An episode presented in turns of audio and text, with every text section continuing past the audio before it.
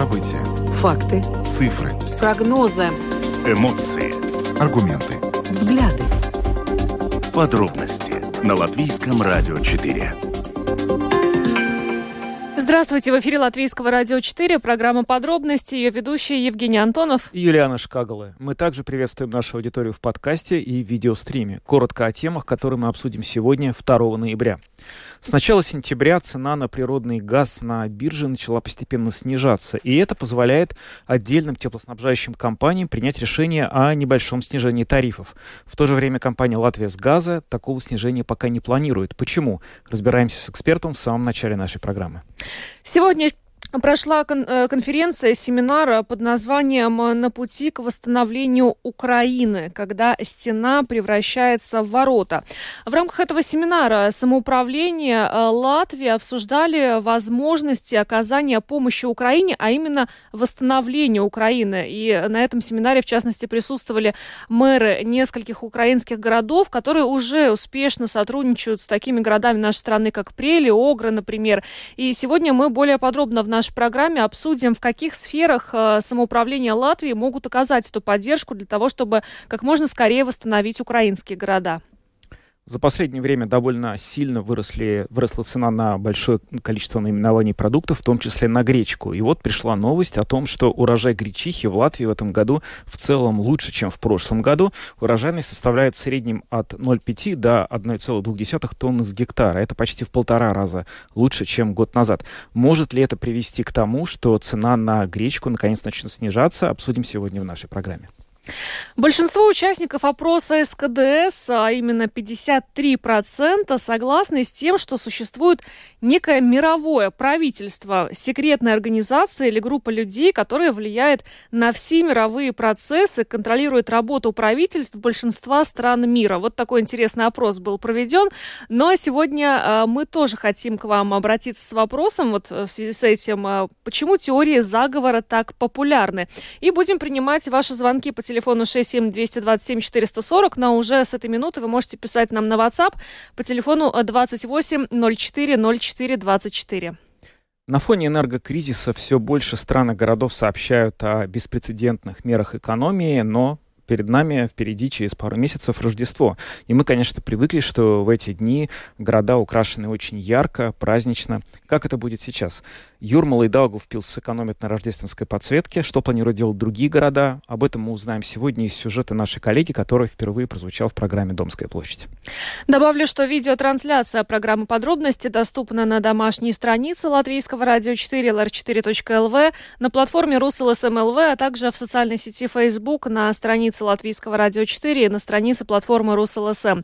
Слушайте записи выпусков программы «Подробности» на крупнейших подкаст-платформах. Наши новости и программы также можно слушать теперь в бесплатном мобильном приложении «Латвия с радио». Оно доступно в App Store, а также в Google Play. Ну а далее обо всем по порядку. Подробности прямо сейчас – Программа «Подробности» на Латвийском радио 4. И поговорим мы сегодня о тарифах на тепло. Дело в том, что, как а, сообщили новости телеканала ТВ-3, с начала сентября цена на природный газ на бирже начала постепенно снижаться, что позволяет отдельным теплоснабжающим компаниям, а, индивидуальным коммерсантам принимать решение о небольшом снижении э, тарифов. Например, это стало возможным э, в Икшкеле, где тариф был снижен на 4%, и э, такой же решение может быть принято и в Валмере. Но, э, тем не менее, компания э, «Латвия с газа» э, на такой шаг не пойдет. И вот сегодня мы хотим обсудить в нашей программе, собственно, вот эта тенденция, когда на бирже начала снижаться цена на природный газ. Ну, стоит ли нам начинать немножко, может быть, радоваться этому? Сейчас с нами на Сейчас с нами на прямой телефонной связи исполнительный директор Латвийской ассоциации электроэнергетиков и энергостроителей Гунрас Валдманис. Господин Валдманис, э, добрый день. Добрый день. Расскажите, пожалуйста, насколько действительно у нас велик повод для оптимизма? Можем ли мы сейчас начать потихоньку радоваться, как вот предложила моя коллега, тому, что цены на энергетических биржах на, на газ и вообще на электроэнергию стали понемножку ну, снижаться? Ну да, я, я думаю, что рад, радоваться э, на, это, на этот момент еще слишком рано, потому что эта тенденция связана с том, что, том, что э, стабилизировала цена в основном на природный газ именно из-за э, осеннего периода, когда увеличивается э, производство энергии, э, то есть электроэнергии э, на возобновляемых э, источниках, например, ветроэнергии, и, соответственно, еще сохраняется довольно теплая погода, что способствует именно ну, стабилизации цены на газ. Но э, мы должны еще рассчитывать на возможность, э, что после нескольких месяцев, э, начиная особенно с декабря, э, все-таки еще может подскочить эта цена. Да? И, э, соответственно, э, э, такая тенденция, что цены на отопление, на газ уменьшится, на такую мы можем, скорее всего, все-таки рассчитывать после отопительного сезона, то есть начиная с марта месяца, с апреля. Тогда я полагаю, что действительно уже будет и можно будет наблюдать и такой более устойчивую стабилизацию на цены на природный газ. Э, это и соответственно, соответственно связано с тем, что э, все-таки за этот год э, э, схемы поставок, то есть из э, уже других источников, из других производителей газа, кроме России, уже все-таки э, ну, становятся более устойчивыми, да, уже э, участники рынка этих э, э, своих, ну, скажем, э, своих э, принципов, принципов, как, как срабатываться, уже улучшает, и это, соответственно, позитивно способствует. Но все-таки этот, этот отопительный все, сезон все-таки остается довольно таким, ну, с некоторыми рисками, что все-таки в Европе эти, ну, неожиданности еще все-таки возможны. Но как такая все-таки мы постепенно наблюдаем такую, такую устойчивую э, стабилизации рынка. Но если, предположим, зима будет относительно теплой э, в Латвии, потребление будет э, ниже, чем, скажем, э, обычно, то насколько предприятия теплоснабжения, которые привязали свои цены к бирже, смогут гибко реагировать на эту ситуацию и предлагать жителям ну, сниженные тарифы в нынешнем отопительном сезоне? Это, э, я думаю, что зависит от э, каждого отдельного производителя тепла, насколько им э, ну, возможности дает, насколько возможности им дают, например, договоры с поставщиками газа, как, например, вот, скажем, Белгавы, где, где я э, уточнил ситуацию, прочитаю, да, э, их, их информацию, где заключен такой договор, который дает возможность реагировать на цены э, на оптовом рынке очень быстро. Так что эта ситуация будет очень отличаться, из, на, из города. Ну, в разных городах очень, э, очень сильно будет отличаться. Э, там, где э, есть, э, где цены заключены за очень э, высокие цены, но не на небольшой срок, например, как это было в городе Теково, там э, мы можем ожидать даже еще стабилизации и, может быть, еще и дальнейшее уменьшение, да, снижение тарифов.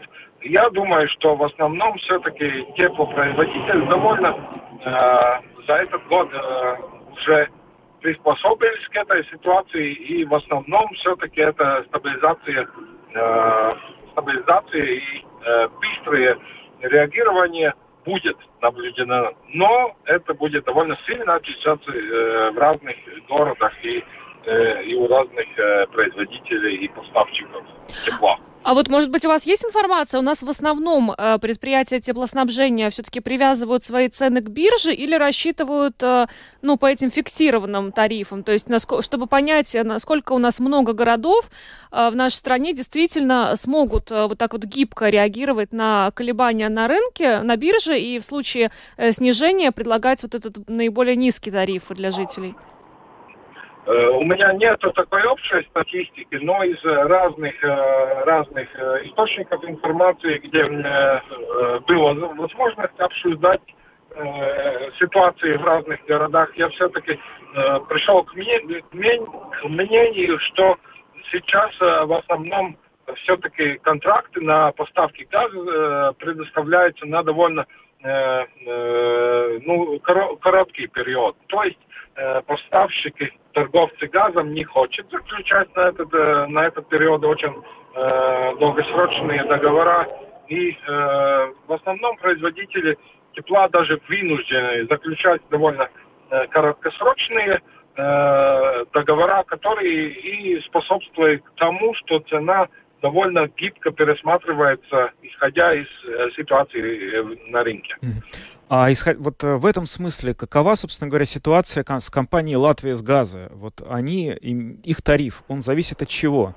Они имеют свои контрактные условия, по которым они получают газ. Насколько долгосрочные эти обязательства? Могут ли они относительно оперативно, хотя бы в течение двух-трех месяцев, а, снизить стоимость, тот тариф, по которому они отдают газ потребителям? Э, если мы говорим о компании Латвии из газа, тогда мы должны там отделить один очень важный э, сегмент э, потребителей. Это так называемые защищаемые, то есть потребители, у которых цена регулируется согласно методике регулятора. И то есть в этом случае у компании Латвии из газа нету такой возможности очень гибко изменить тарифы, тарифы, тарифы, которые пересматриваются один раз э, за полгода, то есть за 6 месяцев. Но в этом случае э, методика и предполагает в том, что если при, э, при, при реальном этом периоде цены на газ оказываются э, разными от тех, которые были запланированы, это тарифы тогда Э, э, э, этот, разница между тарифами компенсируется то, и реальной ценой. И то есть, если за этот период потребитель переплачивает, тогда э, следующий тариф предполагает, что это компенсируется сниженным тарифом. И, э, соответственно, это работает и в противоположном э, направлении. То есть, если оказывается, что Латвия с газа Э, согласно этим прогнозам, которые им были, да, э, доступны на время э, на время создания этого тарифа, да, если оказывается, что газ все-таки дороже был за эти 6 месяцев, тогда все-таки полагается принцип, что потребитель компенсирует эти убытки за, за, за соответствующий период. Но к сожалению, или, может быть, в некоторых случаях, счастью, это зависит от, от ситуации рынка, а, от такой способности очень гибко реагировать все-таки нет. Это может быть только, ну, а, может, э, то есть в основном этот тариф такой, такой очень быстрой возможности реагировать не предполагает. Но э, я хочу, хочу упомянуть, что еще в сентябре Латвия с газы обсуждала из э, такой возможности все-таки обращаться к регулятору э, раньше и э, как раз э, корректировать тариф э, в другую сторону, то есть в сторону увеличения. Э, теперешний тариф все-таки, э, э, э, то есть э, теперешний тариф предполагает цену, которая только немножко выше, чем теперешняя цена. То есть, э, если я правильно помню из памяти, да, это было примерно 160 евро за мегаватт-час, э, что, ну, э, сравнительно не так больше, чем сейчас, примерно, когда у нас в бирже ТТФ наблюдается примерно 120 евро, да. Но Латвия из газа обращала очень большое внимание, то, что некоторое время даже цена перескочила от 200 евро за мегаватт-час, даже на небольшой промежуток времени даже 300. Но, к сожалению, да, этот э, теперешний регулированный тариф не предполагает такой очень, э, очень гибкий механизм, да, пересмотреть, э, соответственно, э, с изменением э, в рынке. Но э, эту корректировку мы можем ожидать э, с начала следующего года. Угу. Ну что ж, большое вам спасибо за то, что разъяснили нам и нашим слушателям э, ситуацию с тарифами. Гуннар Свалдманис, исполнительный директор Латвийской ассоциации электроэнергетиков и энергостроителей, был с нами на связи. Благодарим вас и хорошего вечера. Спасибо. Спасибо. Ну и вот, кстати, то, о чем только что буквально э, Гуннерс Валдманис говорил по поводу Латвии с газа, и они и э, в интервью э, новостям ТВ-3 тоже прокомментировали. Э, дело в том, что сейчас э, э, торговая цена, по которой рассчитывается тариф для домохозяйств, составляет 107 евро, и это, по словам э, представителя Латвии с газа Эгилса Лапсалиса, во много раз ниже, чем на рынке, и это означает, что на протяжении второй половины года Латвия с газа продает газ домохозяйствам в убыток. Да, но это, вероятно, еще означает второе, что не очень приятно сейчас будет всем услышать, что, вероятно, цена такая низкая потому, что Латвия с газа продолжает поставлять старый газ, российский, закупленный еще по низким, сравнительно низким ценам.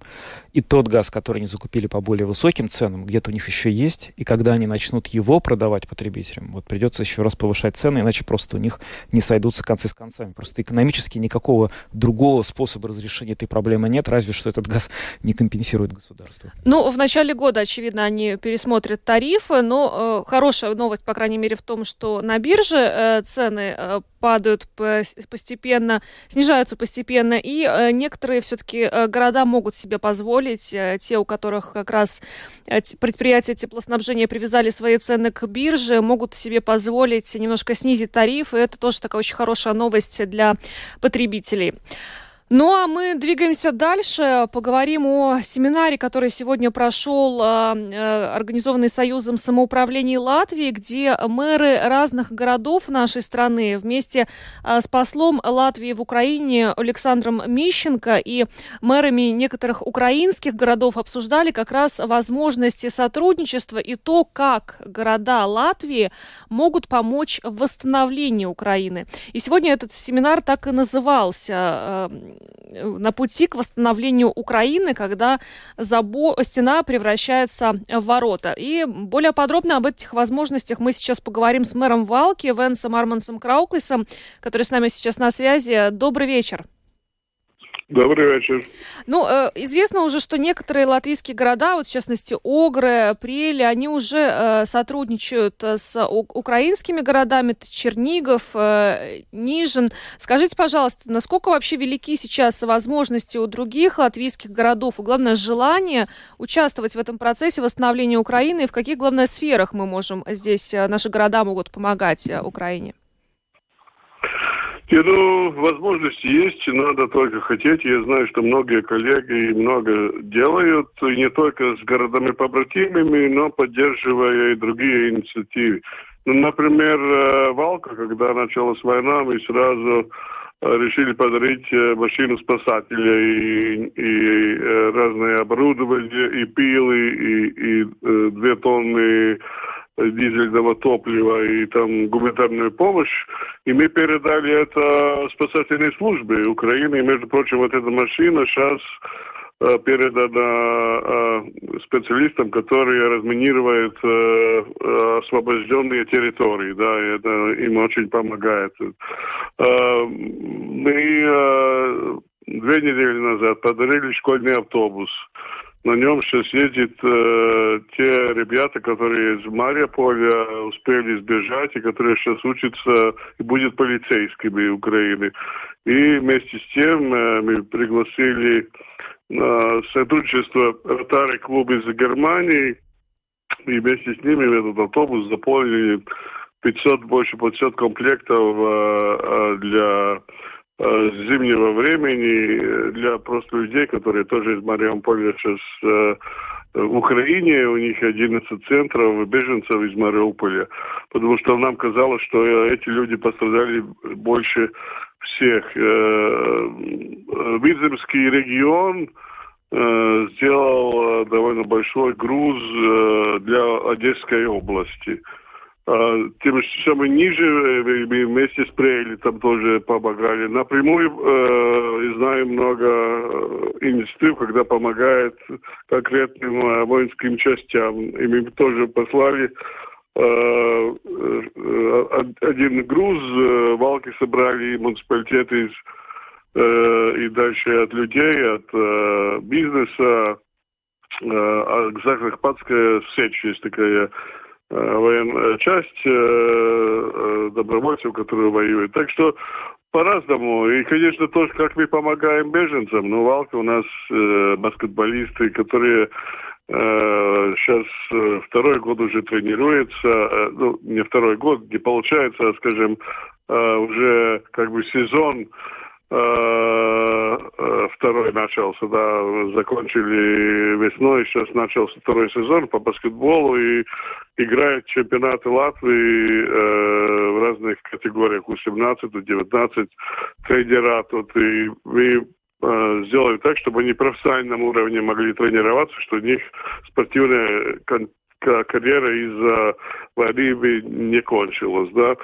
Так как э, возможностей много, конечно, Украине очень надо помочь и восстановить этих работах. Там э, э, сложнее, но вот э, э, обмен школьниками, летние лагеря, и знаю, что много коллег в этом летом сделали лагеря для ребят из Украины э, по разным темам. Так что надо просто продолжать, продолжать, э, потому что зима, ясно, что будет сложная, особенно на Украине, потому что ну, эти все ракетные удары по инфраструктуре, по э, теплосетям, по электросетям, это страшно. И вот я тоже созваниваюсь довольно часто, потому что вот эти контакты все увеличиваются, так как у нас разные Э, были проекты по помощи, и ясно, вот, люди говорят, да, второй день без света, да, значит, воды нету.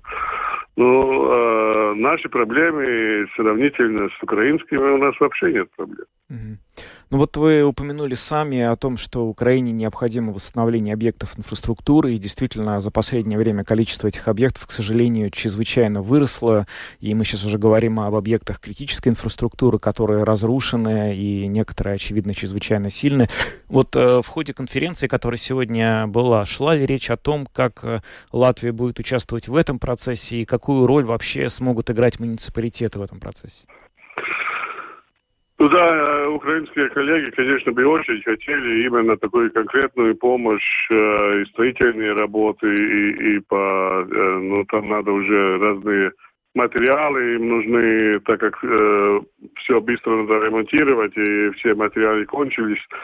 Но ясно то, что у нас просто системно очень сложно в этом плане помочь, потому что ясно, что там тогда идет речь о миллионах, евро и ни один муниципалитет Латвии так, такого уровня в проектах э, реально помочь э, не может. Ну, э, мы с коллегами говорили, что будем э, говорить э, с частными компаниями, но у них тоже сложные времена из-за цен на электричество, на газ. Ну, так что э, я сегодня говорил и, и, и э, своих коллег э, как бы э, просил, чтобы они поговорили со своими побратимыми городами. У нас у всех есть побратимые города Западной Европе, у которых финансовые возможности гораздо больше, и которые, может быть, не всегда до конца понимают ту ситуацию, которая в Украине.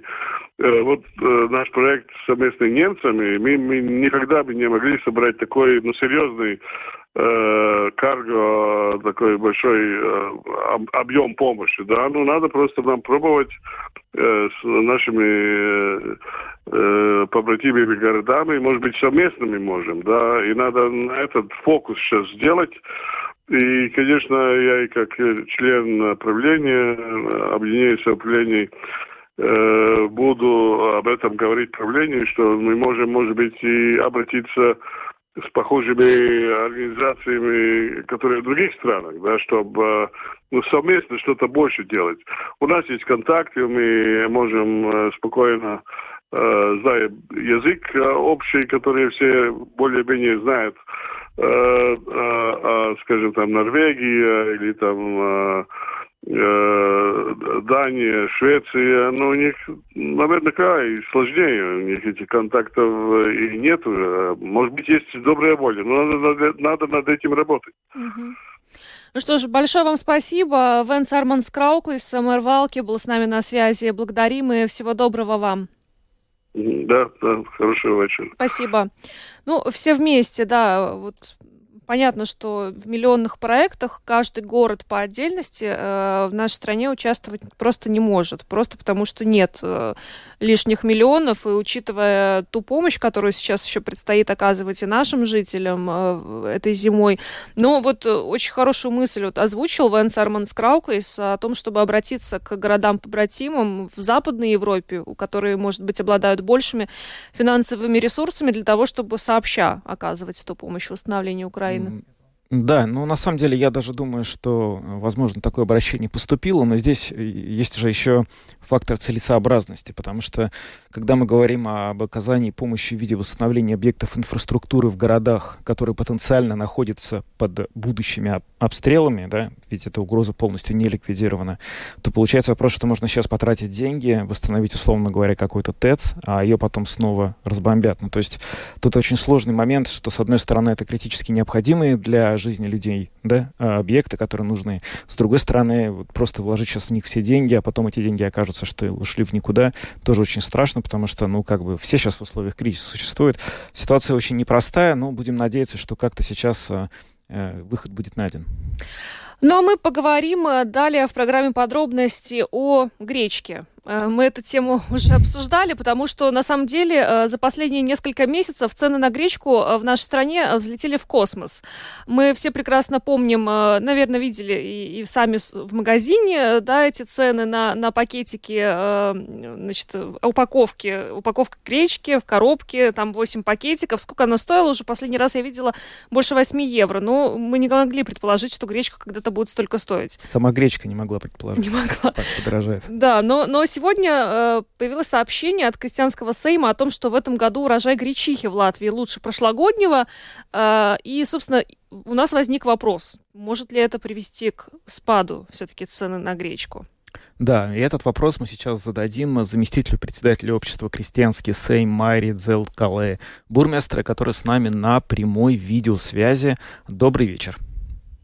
Добрый вечер. Ну, вопрос, который терзает нас, он, конечно, про цену гречки. Расскажите, пожалуйста, можем ли мы ожидать, что хороший урожай, которые вот э, вы, о которых вы сами рассказали, ваша организация, приведет в итоге к тому, что цена на гречку в магазинах снизится? Ну, я не уверена в этом, потому что, ну, цена зависит от того, от, э, ну, сколько есть, э, какой спрос и сколько э, есть гречка. Но цена повысилась, потому что это тоже связано с войной. Гречка из Украины, гречка из Белоруссии и России в, рынок не попадает или попадает меньше, и потому и выросла цена на гречку.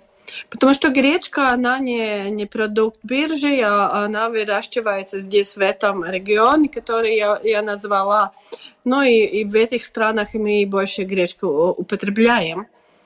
А Латвия себя сама гречкой обеспечить полностью не может? Я думаю, что может. Может то, что сейчас э, выросло в Латвии, будет достаточно, но она может, она идет в экспорт, потому что гречка перерабатывается в наших в Доболе, например, и тогда уже продается в торговые сети в Прибалтике и идет в другие страны. То есть, иными словами, получается так, что э, если бы вся эта гречка оставалась внутри страны, то цены, возможно, были бы ниже. Но поскольку определенную ну, долю этого... Это если если бы мы жили в закрытой экономике, но я не думаю, что мы были тогда бы счастливы, живя в закрытой экономике. Мы бы не были, конечно. Да. Ну, вообще, да. то есть нет никакой э, надежды на то, что цена упадет? Но цена может, э, может и упадет, упасть, я думаю, что все в следующем сезоне, потому что ну, мы видели и раньше, что цены на гречку очень повысилась, потом опять упала. Потому и гречку так много в Латвии не выращивают крестьяне, потому что никогда не можно знать, за сколько можно будет продавать. И если сейчас гречку крестьяне продают за 650 евро, то были годы, когда гречка, гречка стоила 100 евро или даже меньше. И ну, у крестьянам вообще не могли, ну как, а, а, затраты и то, что получилось, э, ну, было с минусами. Но не получается ли сейчас так, что вот э, из-за того, что выросли стоимость на энергоресурсы, на доставку везде, да, производители сельхозтоваров, той же гречки, да, они в итоге просто сдерживают искусственным образом высокие цены, установили определенный потолок и не снижают даже несмотря на то, что исходное сырье стало дешеветь, для того, чтобы каким-то образом снизить свои понесенные ранее э, убытки. Ну, не знаю, так э, сейчас, но если ну, мы посмотрим, сейчас крестьяне продают за 650 евро в тонну. А вы, вы говорили, что в магазинах там 7 евро за килограмм стоит. это, это значит, что ну, не зарабатывает крестьяне, зарабатывает э, Магазин, а, да? те, магаз, магазины, те, которые производят это продукты для, для магазина. Но это правда, что выросло все не электричество и энергии, чтобы перерабатывать, упаковка тоже для, э, для продуктов. Но я не думаю, что так много она выросла.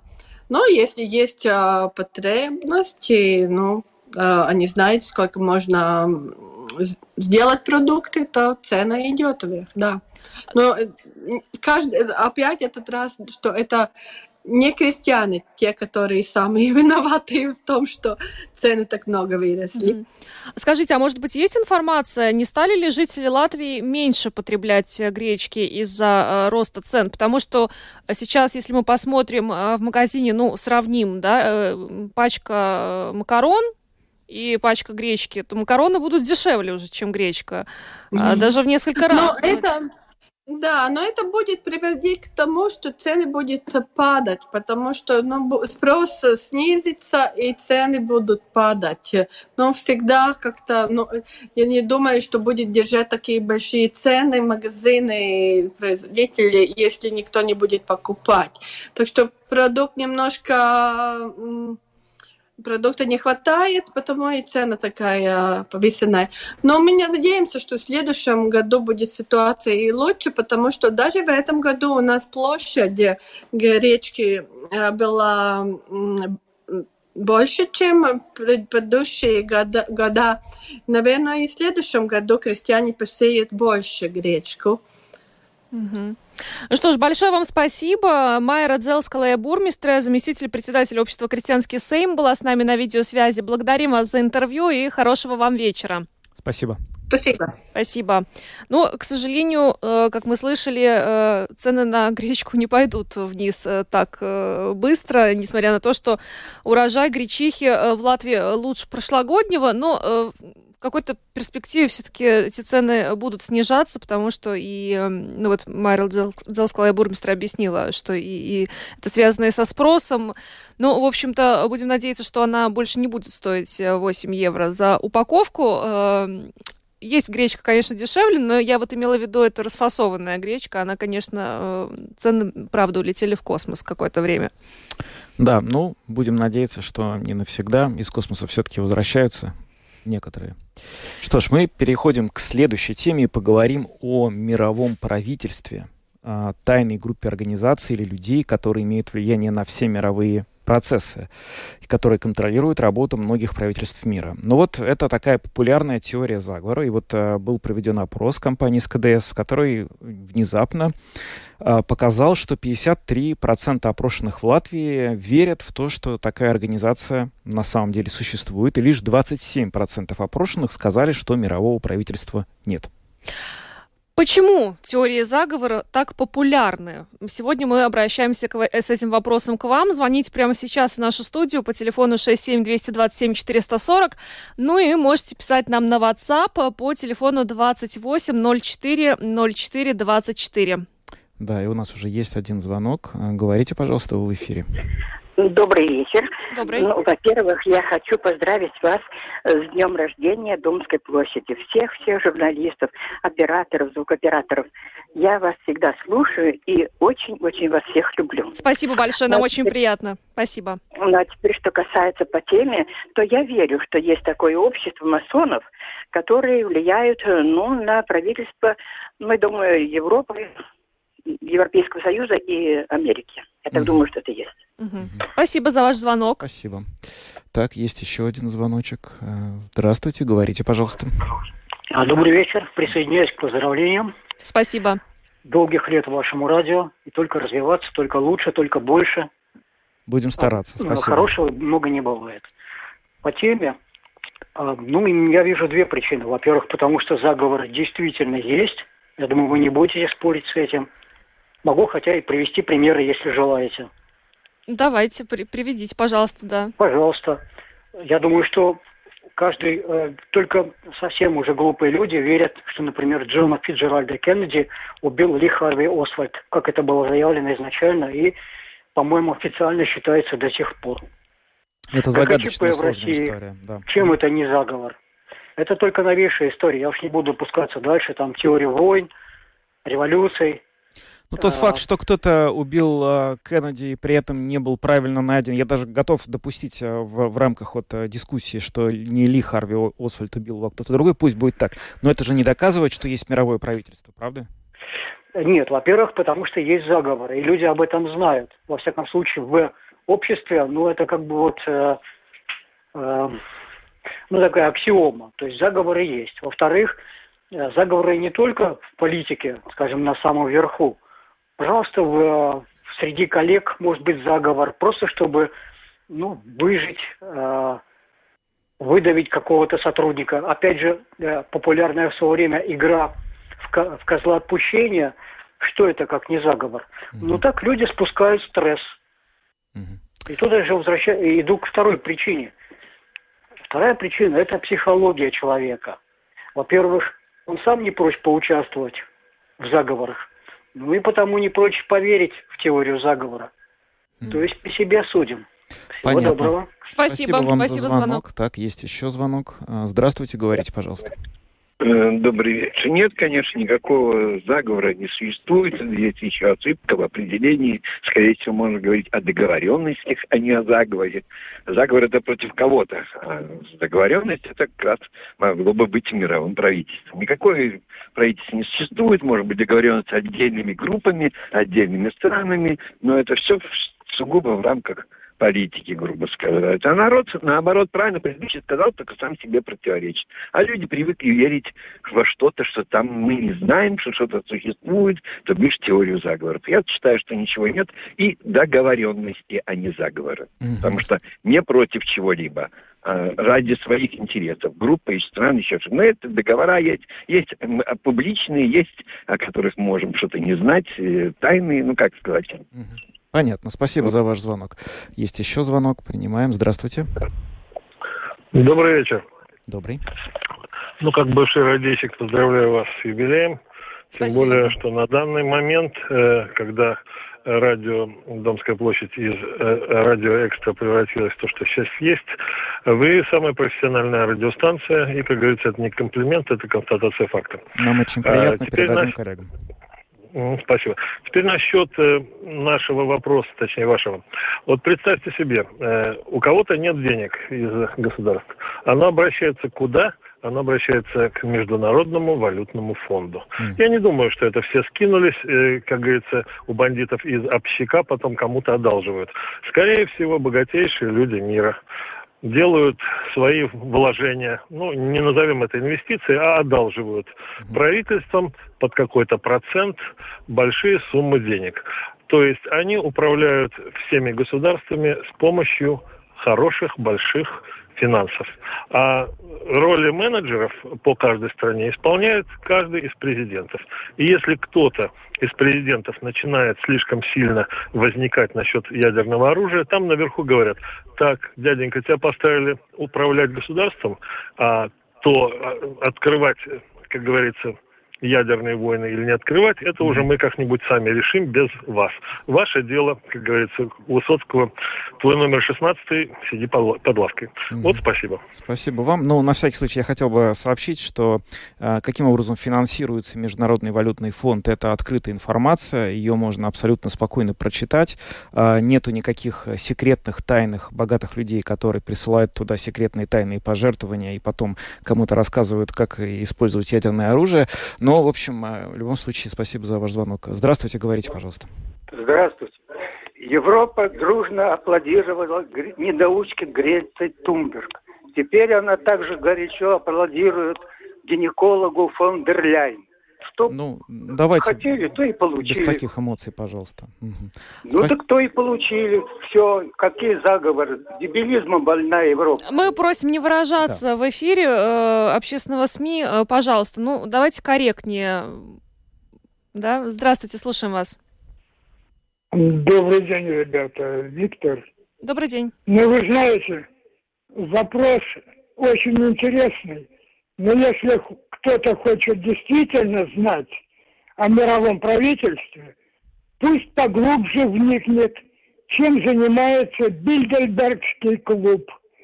Они ставят задачи руководителям стран, президентам, премьерам, крупным бизнесменам.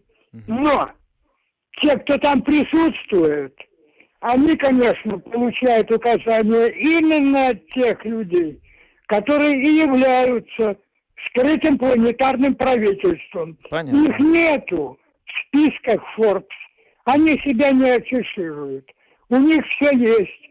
Читайте Джона Перкинса, Спасибо убийца большое. экономик. Спасибо вот. за ваш звонок. В общем, у нас пополнилось в копилочку опрошенных да. э, участников э, СКДС, да? Угу. Я думаю, что уже больше, чем 53%. Ну, может быть, не пополнилось, может быть, как раз нам э, звонило несколько человек из э, той квоты, которая, собственно, была тех, кто поддерживает эту концепцию.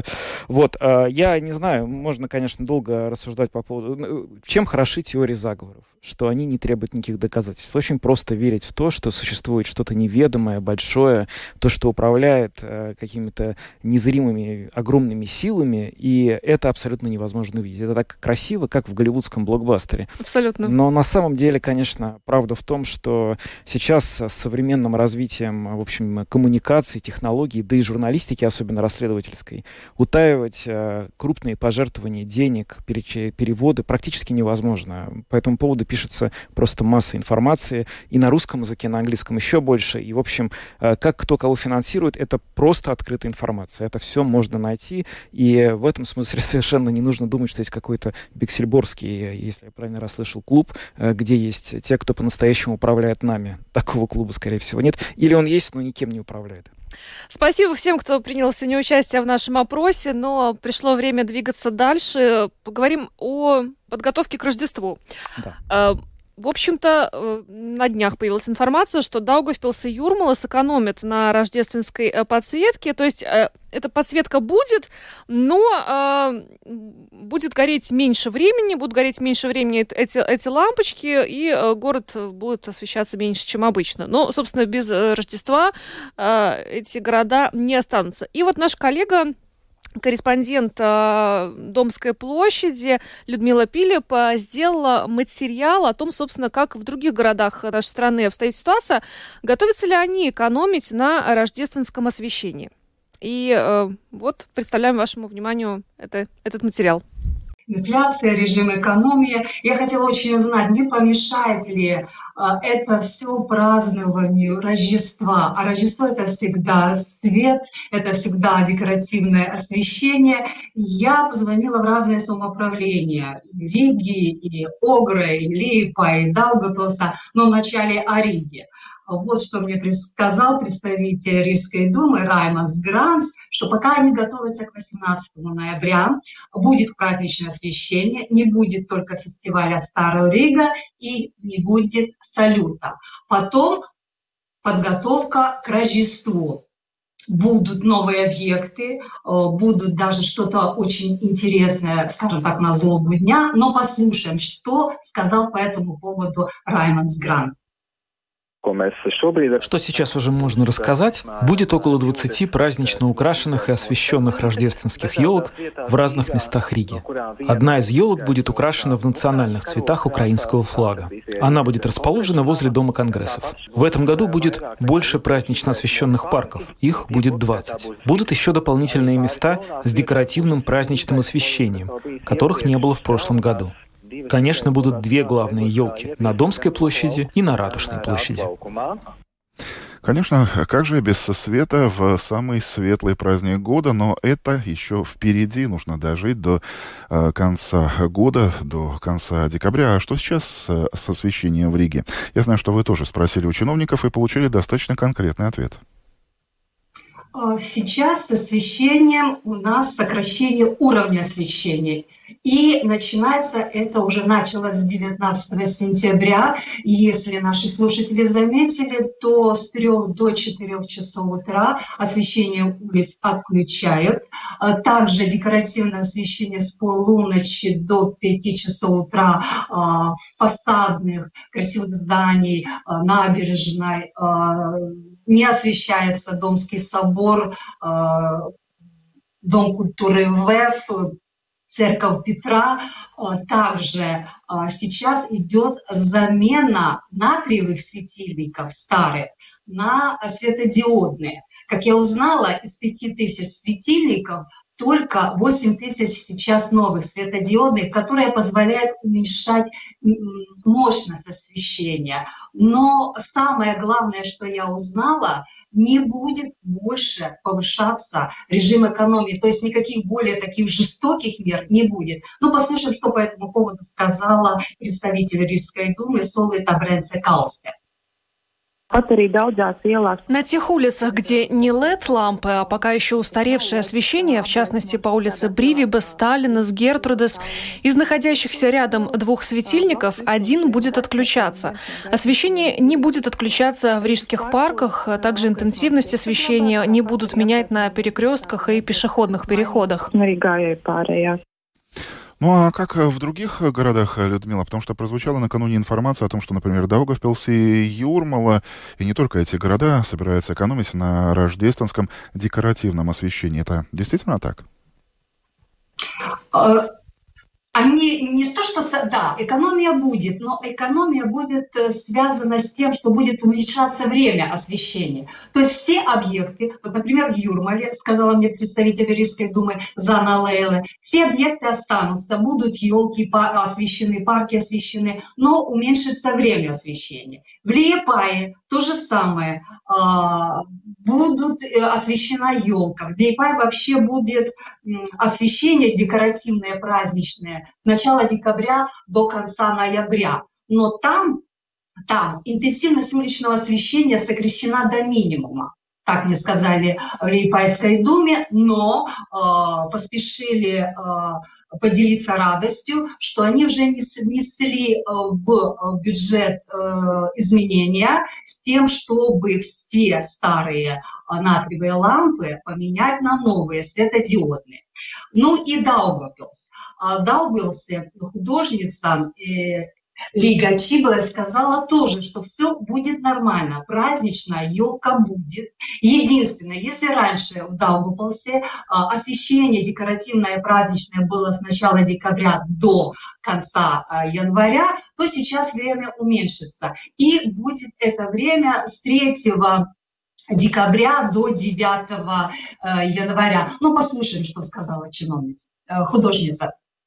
Был предусмотрен такой вариант, например, по микрорайонам выключать. Но в целях, скажем, сохранности украшений все-таки решили оставлять. Установили, что все-таки на этом не будем экономить, потому что районы большие, у нас одна елка все-таки это какое-то праздничное настроение и ночь. У нас каждый год в Долгопилсе есть тематика. Если в прошлом году было цветущее Рождество, то сейчас у нас э, тема будет Ziemassvētki Ледоспилы и Долгопилы. Рождество в Ледовом замке.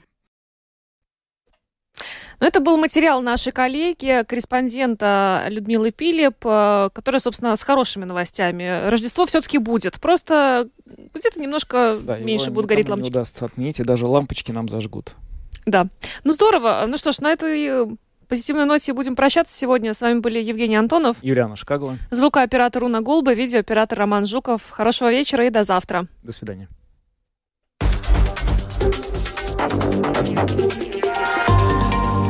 Латвийское радио 4. Подробности по будням.